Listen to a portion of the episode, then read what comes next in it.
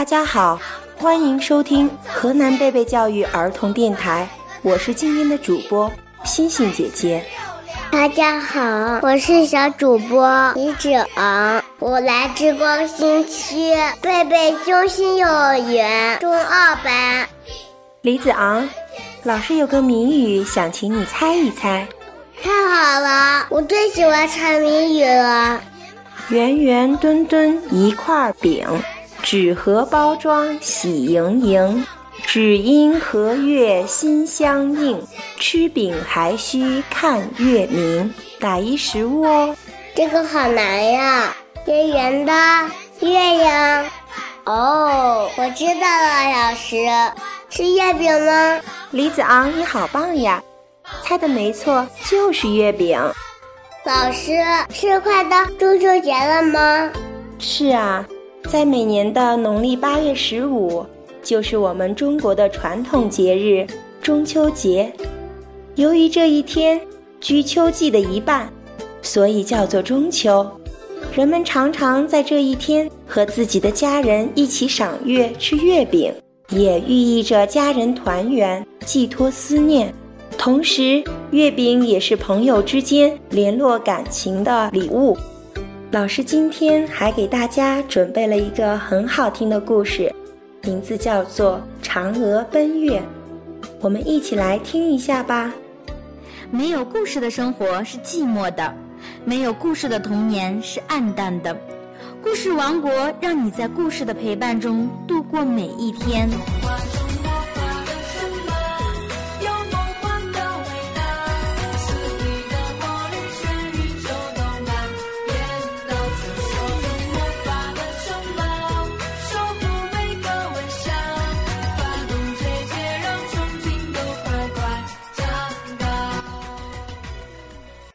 嫦娥原来是一个美丽善良的村姑，她勤劳朴实，活泼可爱，尤其有着一颗金子般闪亮的心。她总是千方百计地为百姓做好事。嫦娥有个恋人叫后羿，是个神箭手，也是个好后生。有一天，嫦娥与几个要好的女伴在村边小河旁洗衣，不料无所事事、心术不正的河伯正闲逛到此，他见到嫦娥的沉鱼落雁之容，顿时惊为天人，便一抹脸变成一个英俊的小伙子，舔着脸走过去跟嫦娥搭话。嫦娥见他不怀好意，便急忙躲开，可是河伯露出了狰狞的真面目，要抢嫦娥入水。正在这危急关头，后羿来到了，他一看到，顿时气得剑眉倒竖，怒发冲冠。他拈弓搭箭，嗖的一声射下了河伯的一只眼睛。河伯疼痛难忍，大叫一声，便跳下水去。经过这件事，嫦娥和后羿恐怕夜长梦多，便提早成婚。婚后二人过得非常幸福，当然他们并没有完全沉浸在小家庭的美满快乐之中，两颗善良的心总想为乡亲们做些好事。有一年，天空出现了10个太阳，大地都快要着火了，人们无法耕种，无法生活，处于被灭绝的灾难之中。后羿便决心要射掉那多余的9个太阳，拯救百姓于火海之中。他天天挥汗如雨，苦苦练习射术。可是河伯对他恨之入骨，不断地前来骚扰。他发誓要报一箭之仇，更要抢到他一直贪恋着的美女嫦娥。为此，后羿十分烦躁分心。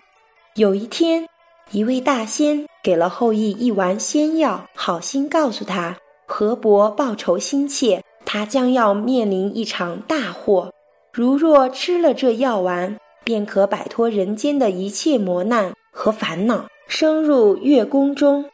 可是首先得能耐住孤独寂寞的煎熬，后羿听后心绪不宁地回到家中，将仙人的话如实地告知了嫦娥，便疲倦地睡着了。说者无心，听者有意，嫦娥坐立不安了。她在房中走来走去，看着一天比一天消瘦的丈夫，她心里非常痛苦。她深爱着后羿，绝不愿他遭受任何磨难的折磨。可是她又想到丈夫身上还肩负着射掉9个太阳的重任，正受着烧烤之灾的乡亲们需要她去拯救。嫦娥心中十分明白，河伯对于丈夫的威胁都源于自己，河伯对她仍没有死心，为了得到她，什么坏事都做得出来。怎么办呢？嫦娥想着想着，突然她心中闪过一个念头，为了让河伯对她死了心，为了让丈夫排除一切杂念和干扰，全心全意地去射掉那个9个太阳，她决心牺牲自己。主意打定，她就急忙找出仙药吞了下去。过了一会儿，后羿醒了，他发现嫦娥心神不宁，脸上泛着神奇的红光，很是诧异，又觉不祥。嫦娥深情地望着丈夫，她知道与丈夫在一起的时间不多了，便眼含泪水嘱咐丈夫要好好珍重自己，请求丈夫原谅她不能再尽到做妻子的义务了。话语未尽，嫦娥只觉得心中恍惚，身子突然变轻了，接着她双脚离地的竟飞了起来。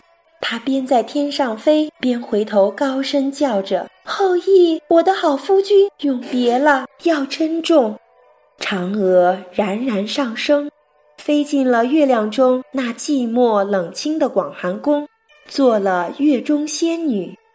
然而这里没有亲人，没有欢笑，只有一只惹人怜爱的玉兔相依偎，只有那总在砍着桂树却总也砍不倒的吴刚相伴。自从嫦娥牺牲自己飞上月宫后，后羿把痛苦惆怅化作了力量。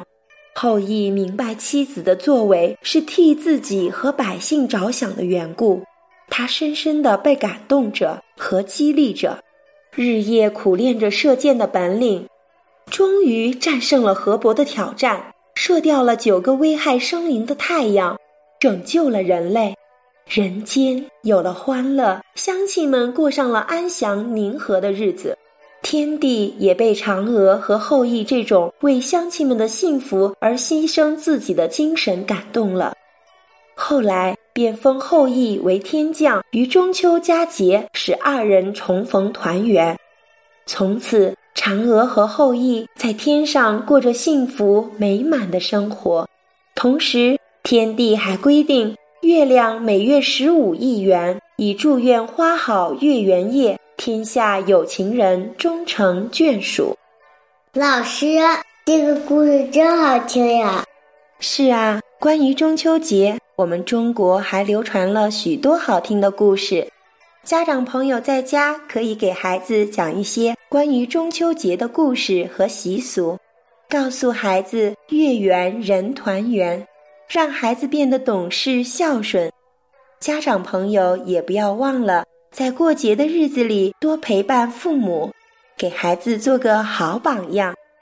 这是河南贝贝教育儿童电台，我是星星姐姐，我是一只儿，我们下期见。